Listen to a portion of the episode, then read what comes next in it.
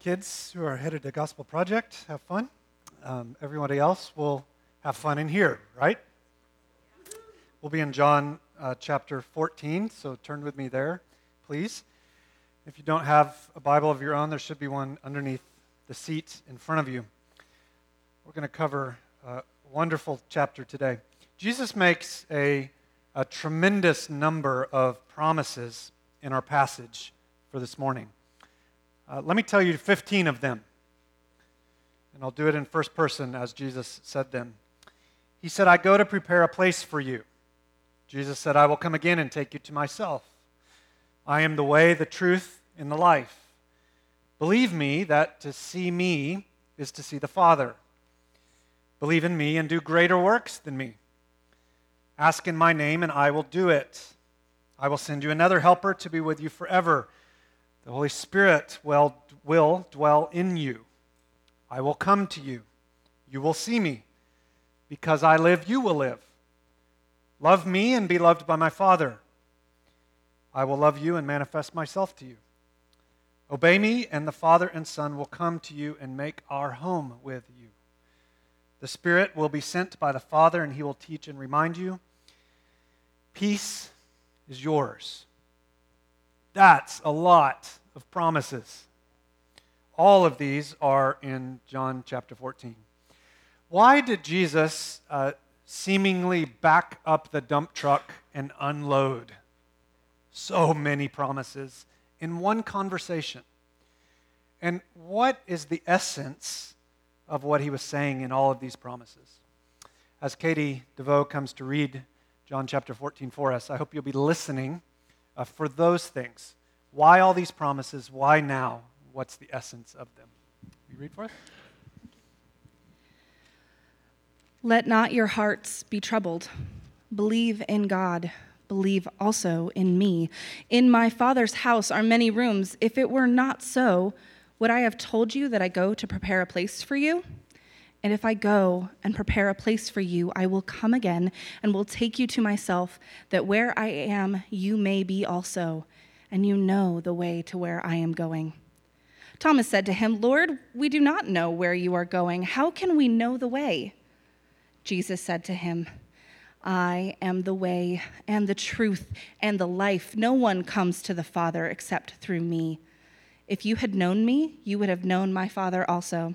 From now on, you do know him and have seen him. Philip said to him, Lord, show us the Father, and it is enough for us. Jesus said to him, Have I been with you so long, and you still do not know me, Philip? Whoever has seen me has seen the Father. How can you say, Show us the Father? Do you not believe that I am in the Father and the Father is in me? The words that I say to you, I do not speak on my own authority, but the Father who dwells in me does his works. Believe me that I am in the Father and the Father is in me or else believe on account of the works themselves. Truly, truly, I say to you, whoever believes in me will also do the works that I do, and greater works than these will he do, because I am going to the Father. Whatever you ask in my name, this I will do, that the Father may be glorified in the Son. If you ask me anything in my name, I will do it. If you love me, you will keep my commandments. And I will ask the Father, and he will give you another helper to be with you forever, even the Spirit of truth, whom the world cannot receive, because it neither sees him nor knows him. You know him, for he dwells with you and will be in you. I will not leave you as orphans. I will come to you. Yet a little while, and the world will see me no more. But you will see me, because I live you also will live. In that day you will know that I am in my Father, and you in me, and I in you. Whoever has my commandments and keeps them, he it is who loves me. And he who loves me will be loved by my Father, and I will love him and manifest myself to him. Judas, not Iscariot, said to him, Lord, how is it that you will manifest yourself to us and not to the world? Jesus answered him, If anyone loves me, he will keep my word, and my Father will love him, and he will come to him and make our home with him. Whoever does not love my love me does not keep my words. And the word that you hear is not mine, but the Father's who sent me. These things I have spoken to you while I am still with you. But the Helper, the Holy Spirit, whom the Father will send in my name, he will teach you all things and bring to your remembrance all that I have said to you. Peace I leave with you, my peace I give to you. Not as the world gives, do I give to you. Let not your hearts be troubled, neither let them be afraid. You heard me say to you, I am going away, and I will come to you. If you loved me, you would have rejoiced, because I am going to the Father, for the Father is greater than I. And now I have told you before it takes place so when it does take place, you may believe. I will no longer talk much with you, for the ruler of this world is coming. He has no claim on me, but I do as the Father has commanded me, so that the world may know that I love the Father. Rise, let us go from here.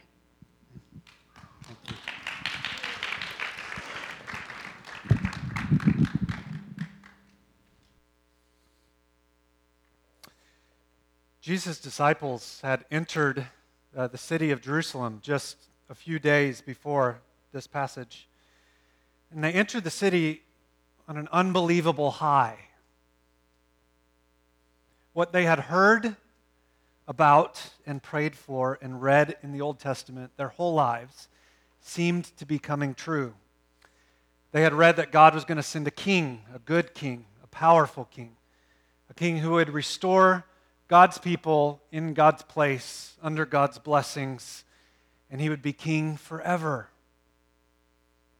This king would never leave. The disciples had come to believe that Jesus was, in fact, that king or that Messiah. They believed that Jesus would take back David's throne, overthrow the Romans, and be king forever. They entered the city with great fanfare as huge crowds praised Jesus, saying, Hosanna, which means save us now. Hosanna, Hosanna, Hosanna. Their expectation was we are right on the very cusp of all that we have longed for and ask God to do. Make Israel great again was the expectation that filled the air. But now, just a few days later, during this Passover meal, things had changed. Jesus wouldn't stop talking about his death and his departure. And he keeps saying that the way up in the kingdom is by going down, by humbling oneself. Jesus isn't saying anything about a political kingdom of overthrowing Rome. No, he's talking about power in weakness, victory in apparent defeat, joy that would come after sorrow. And then, in the middle of all of that confusion, one of their own, Judas, had been exposed as a fraud, and he had left their group. And immediately after that, Jesus had turned to their leader after Jesus, Peter. And Jesus told Peter, Before the night is out, you will, in a complete way, deny that you ever even knew me. Put yourself in their shoes. Can you imagine what they were feeling? It is as though all their hopes and dreams and longings and expectations were dumped in a blender and turned on high. It was all just a big mess. Of course, they were in internal turmoil. In just a few hours, every one of these men would scatter in fear. Their king would be killed. And they would believe the very end of all that they'd hoped for was upon them. Trouble makes sense in that context. God wasn't meeting any of their expectations. what about you? Are you troubled?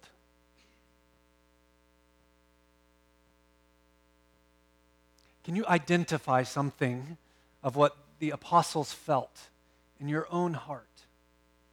As you look at the expectations you've had of God and your own experiences, have you found a gap between the two? And are you troubled? If so, this passage, John 14, has come to you at just the right moment. And if you're not troubled today, I hope you'll listen nonetheless, because you may, in fact, find yourself in trouble in the future. Are your circumstances colliding with your expectations in such a way that the result is a spiritual state of delirium? Perhaps a few examples would be helpful. There are people here today with very significant health challenges. You have been diagnosed with something you never heard of. Or if you had heard of it, you certainly didn't expect it to be yours. And it's not going away. There's nothing quite like persistent pain to wear down belief. Others here today are simply disappointed with how your life has turned out. Maybe you've saved yourself for marriage. All you really want is a godly husband and a few kids. But here you are, another year has passed, still no spouse. Why wouldn't God give a godly person what they want? Isn't that a good thing? Or maybe your job stinks. You live paycheck to paycheck. You go in, you work hard, you try to do right. But it's just a tough environment. And no matter what you do or how hard you work, you can't seem to get caught up. Maybe as we sang today, you looked around the room. By the way, wasn't that a wonderful time of worship? And as we looked, as you looked around the room, you saw the emotion present in many people as they sang. And you pretended like you had that emotion too. But really, there's more of a, a hollowness, an emptiness in those words for you then there is a heartfelt experience of the truth.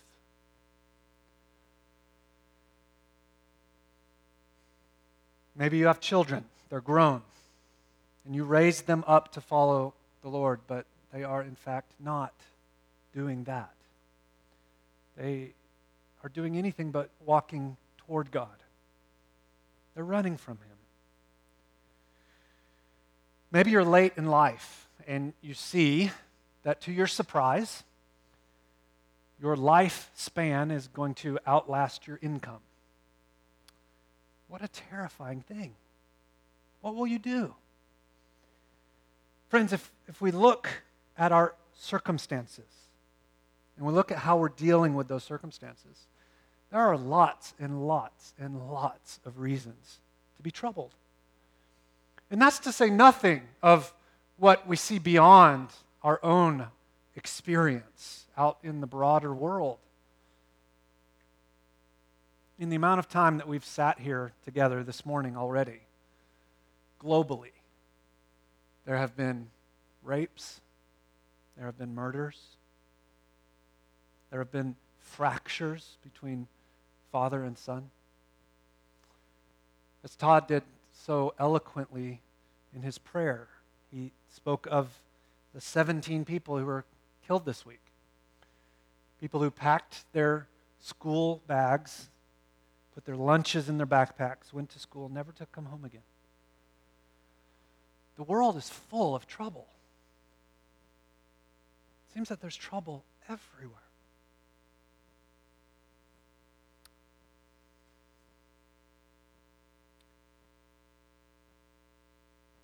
World's a mess. And yet, verse 1 is in the Bible. Let not your heart be troubled. Believe in God, believe also in me. Friend, do you want a quiet heart? Do you want a heart that, regardless of circumstances, is a heart that's at peace a heart with the ability to sit down on the inside, to be comfortable in the life that God's given you, to be at peace and content in your circumstances, even when there's chaos everywhere. If so, again, you've come to the right place. You've come to John chapter 14. Jesus will tell us this morning how to have a quiet heart. And he's going to tell us that it's not in a change of circumstances that we can be at peace, but rather in a change of thought, in a change of what we believe. Because the way out of trouble is not for our circumstances to change, but rather it's for our belief in God and our belief in Jesus to be strengthened. So it's my prayer for you today as we walk through this together that God would, in fact, strengthen you as you turn from trouble and turn to Jesus. Last night I was uh, reading and preparing for this morning. Don't worry, I started before that. But was reading a, a section of sermons written uh, a couple of years after World War II. They're written by a British pastor given in a very famous church called Westminster Chapel in London. And this uh, pastor had been asked to come and speak on the topic of living as untroubled people in troubled times. Now, you might think at the end of World War II it would be a time of peace. But if you remember your history, that wasn't the case. Even after the war, there was tremendous fear of nuclear war. And not only that, there was the hope and expectation that now that World War II has ended, prosperity will return. But years later, it didn't. The economy was in shambles. And today, when we think of economic trouble, there's silly things like the political fanfare of closing the government, where one set of leaders is manipulating another set of leaders. That wasn't the case in Britain. In Britain, the economy was so bad that food was being rationed. And so you simply didn't get enough to eat because the government had to determine how to spread food around in an equitable way because there wasn't enough of it. Can you imagine living like that? Well, this pastor, as he was welcomed into Westminster Chapel, chose a text that might be surprising to you. He chose John 14. I didn't think of this till last night to include it, but it won't be on the screen. But let me read you a portion of what he said. This is what I have to offer. It is my privilege to tell you that it's possible for you, whatever your position, whatever your circumstance, whatever your condition, whatever your problem, to be delivered from trouble and distress and pain of mind and of heart, and to know the pace, the peace of God which surpasseth all understanding. Dr. Martyn Lloyd-Jones went on to say that the peace of God is offered to us in John chapter 14. Not the peace that the rationing of food will stop, not the promise that a nuclear warhead won't come and destroy an entire city. Not the pledge that the spouse you love will return, or the child you raised will come back, or the disease you have will be healed. But something deeper, something more important the reconciliation of people to God. That's what John 14 is about. Friends, there's many things we could look at this morning, each one of those 15 promises I started with, we could spend a morning on. But if we zoom out from that micro level, looking at each verse, and ask the question how do all these verses fit together? What is their main emphases? What you'll see is that Jesus said not to be troubled, but to believe, because he promised a place and he promised a person. This morning, in our remaining time, I just want to visit with you about those two things that Jesus promised a place and that Jesus promised person. First, let's start with Jesus promises a place. If Yoda were here today, now I have your attention. Yoda would say, A perfect place made for we were. And Yoda would be right. Friends, we weren't made for a world like the one we live in. We were not to know disease and death and shootings and depression and anxiety and fractured relationships and food rationing and homelessness. And even more than all those things, we were not made to know the absence of a right connected relationship with our Creator. And yet, in some way, shape, or form, all of us have come to know those things. We live in a busted up, broken world. Because of Genesis 3, because sin has entered the world, our relationships with God has been fractured. Our relationships with one another have been broken. And every form of evil and chaos and hardship you will ever know has come. Because when things with God fall apart, everything else falls apart too. And yet, Jesus in John chapter 14 says, There is a way back to this place, this place of right relationship with God.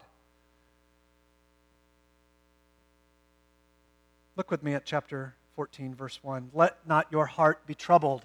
Believe in God, believe also in me. In my Father's house are many rooms. If it were not so, would I have told you that I go to prepare a place for you? If I go and prepare a place for you, I will come again and take you to myself, that where I am, you may be also. And you know the way to where I am going. Thomas said to him, Lord, we don't know where you're going. How can we know the way? Jesus said to him, I am the way. I am the truth. I am the life. No one comes to the Father except through me. If you had known me, you would know my Father also. From now on, you do know him, and you have seen him. What is the way back to that place? It's Jesus. This moment was so significant in the disciples' lives as they looked back on it. The earliest days of Christianity, Christianity wasn't known as Christianity, it was simply known as the way. You see that in the book of Acts. Friends, the way back to a right relationship with God is through Jesus Christ. Jesus, not long after he told his disciples this, would be arrested. He would be tried. He would be placed on a cross. And on that cross, because Jesus had lived a perfect, sinless, spotless life, he was able to open his arms in love and offer himself as a substitutionary sacrifice. Meaning, Jesus died bearing the full weight of God's wrath upon himself for all the sin of all the people who would ever believe in Christ. That means that as he was vindicated in his resurrection, his arms are still wide open in love, offering you through him the way back to that place, that place of right relationship with God. Now, yes, it comes in stages. And by that I mean a Christian today, someone who has trusted Christ, is not yet physically in the place of being right with God, meaning not in heaven. And yet we are fully, completely reconciled, justified, declared right with God today. And so the confidence we can have, even in the midst of trouble, and even in the midst of living in a troubled place, is that we have already been given the gift of being back established in a right place with God. And that one day Jesus will come for us to bring us to the place where He is.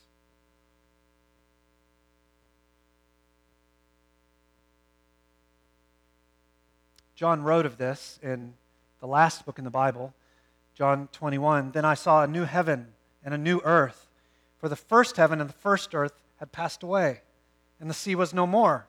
And I saw the holy city, a new Jerusalem, coming down out of heaven from God, prepared as a bridegroom, prepared as a bride adorned for her husband. I heard a loud voice from the throne saying, Behold, the dwelling place of God is with man. He will dwell with them, they will be his people. God himself will be with them as their God. He will wipe away every tear from their eyes, and death shall be no more.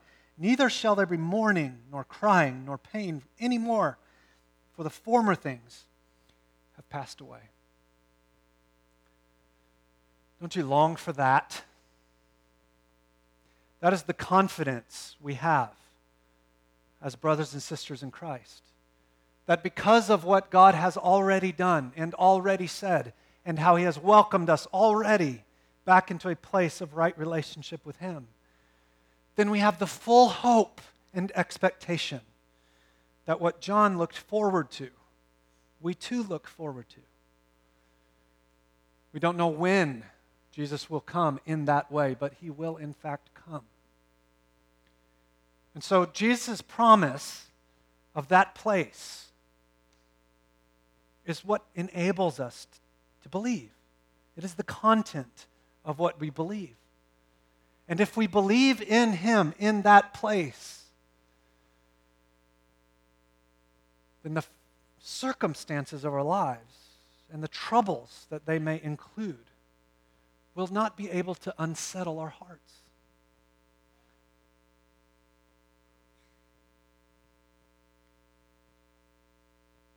Don't know who that was, so I can't make fun of you. Some of you, if I make fun of, you will be hurt. Others will enjoy.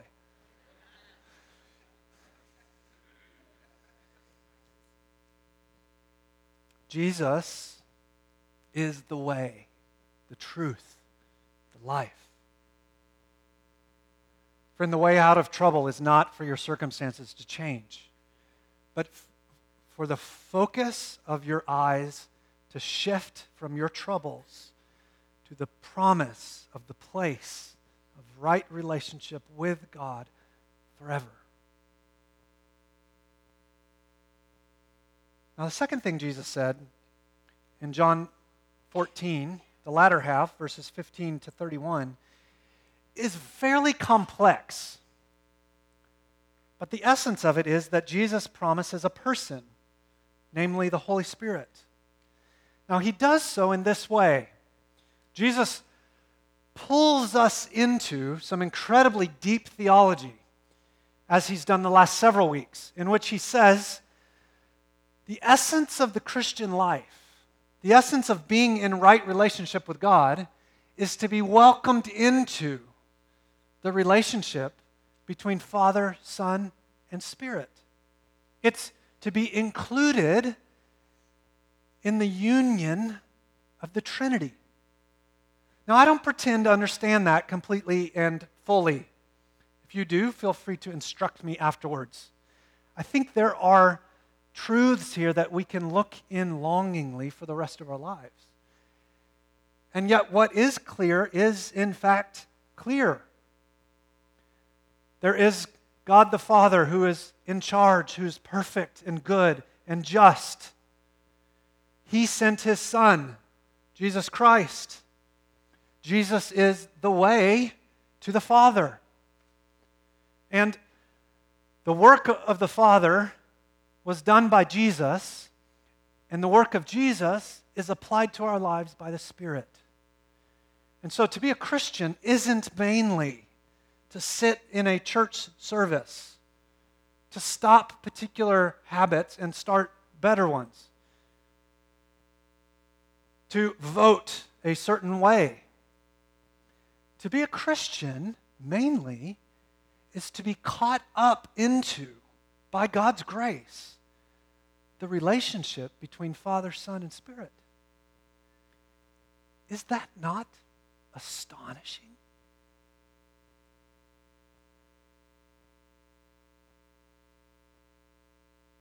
Jesus says the way all of that works itself out in your life is through the person of the Holy Spirit.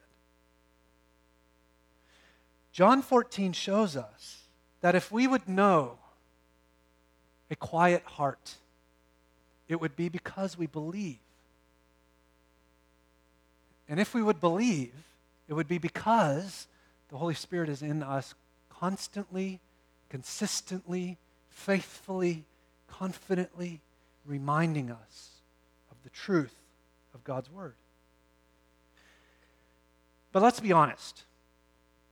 Don't be troubled, believe. And then, let me fill you with the Spirit. That's pretty weird. What does that actually mean? The chapter tells us. It tells us first who the Spirit is. Three different names are used for him in this chapter one, Helper, two, Spirit of truth, and three, Holy Spirit. Now, what does he do? Well, let's just consider each of those names for a moment. First, another helper. Look at verse 16, and you'll see that. I'm not the smartest person in the room, but if Jesus said, I'm going to send you another helper, what was he saying? This wasn't the first helper. So, who was the first helper? Jesus. Jesus is saying, I'm not going to be here. And that caused all this distress among his disciples. But he said, I'm going to send another helper, a helper who's like me, a helper who's going to do the same things that I do, a helper who, in fact, it's better if that helper comes because he won't just be with you. Where will he be? He will be in you. Christian, you not only have God with you, you have God taken up residence inside of you. What a claim! So transformative is the work that Jesus Christ did for you that when you believed, you were born again. And that born againness caused the dead part of you to leave and the life of God to come inside. That's amazing. Now, will you, in fact, always feel that way? No. You lived, however long you lived prior to that moment, in a state of hostility and independence from God. Your mind learned how to live in such a way that you reject God, whether you recognize that or not. And so, for me, I was 11, and I had developed a remarkable capacity in only 11 years to live arrogantly and independently and in hostility towards God. And so, from 11 to 41, what have I been doing? I have been being beat up by troubles, humbled, and taught again and again and again. You're a moron. Don't live your life trying to be independent of God, but rather dependent humbly upon Him, listening to the Spirit speak the words of God changing me as I again am brought to repentance and belief. That's what the Spirit does. He's a helper. He's a helper who does what Jesus did. And in that way, it's better that Jesus himself is not standing here. Because Jesus, as he was standing there with the disciples, was not in fact in them. Now, what else did this chapter tell us about Jesus? Well, it says that he's the Spirit of truth. So, what does the Spirit do?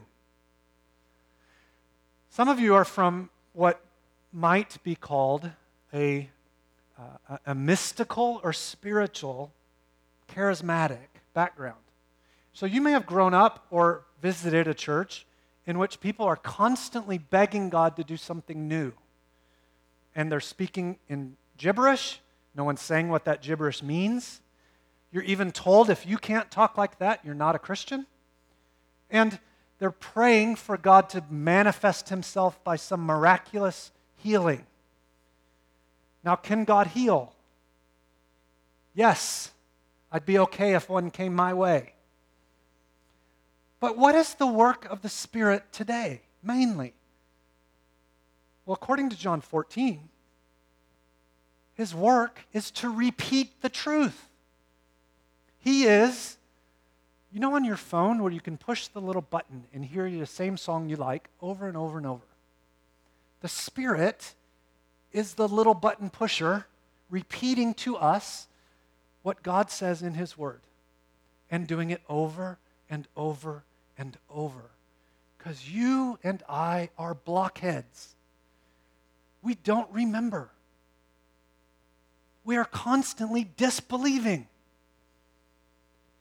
And yet, the Holy Spirit, the Spirit of truth, has been placed within so that we can't, in fact, wander away permanently. The Spirit will bring us back again and again and again to the truthfulness of what God has said in His Word.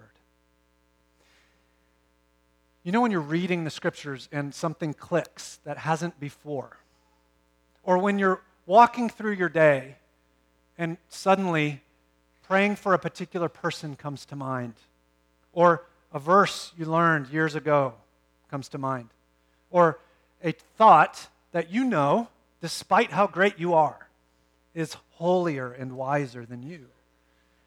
These are all experiences we have of the Spirit doing the Spirit's work.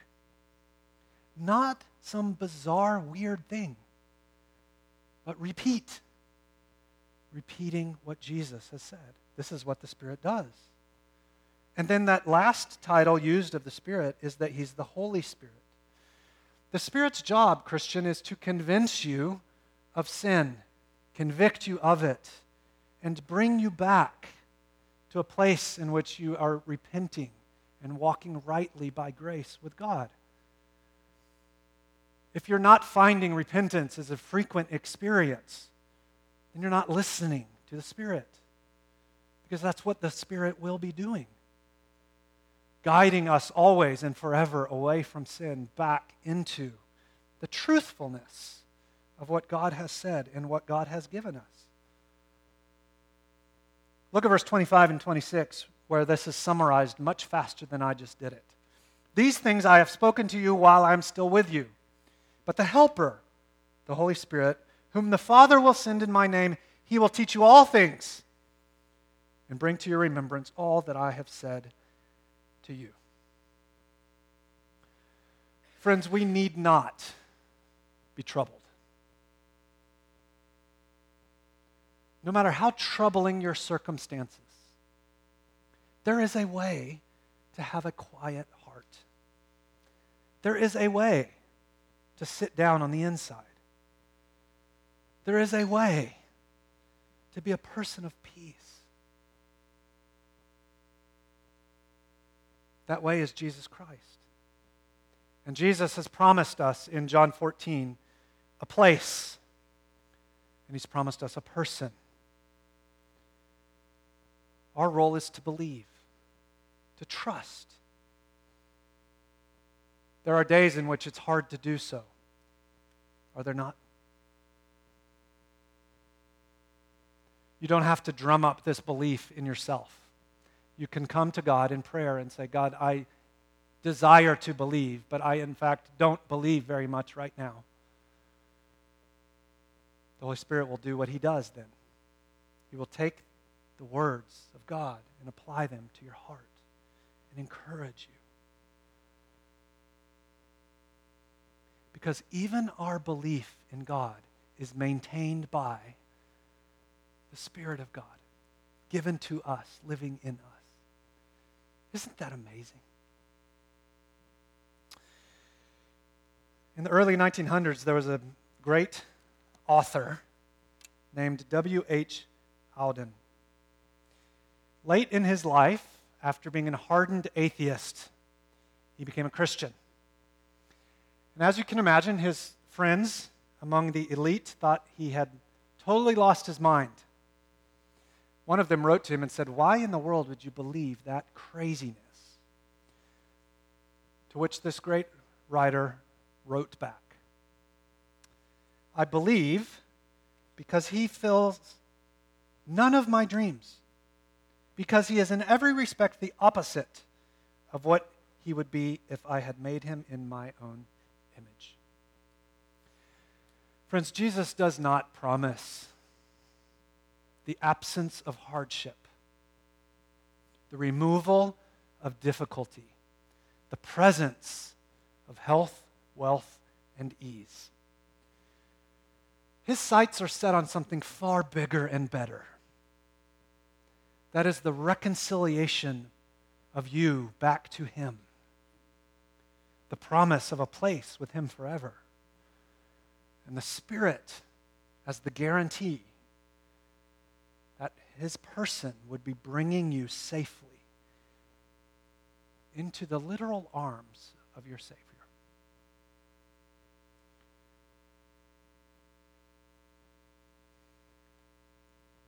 Believe in God. Believe in Jesus. And you will find, regardless of the external trouble, your heart at ease. You pray with me? Before I voice a prayer for all of us, why don't you take a moment just in quiet reflection, asking God to use His Spirit to speak to you.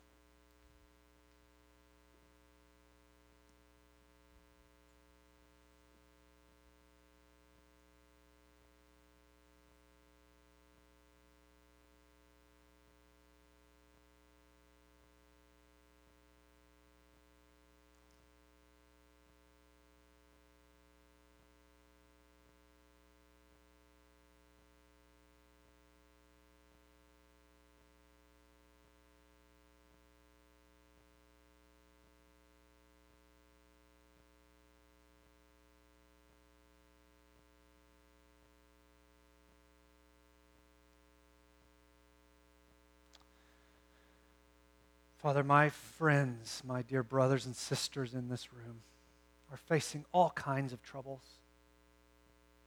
There are internal hardships and external constraints that press down on us. And yet we share what the disciples had.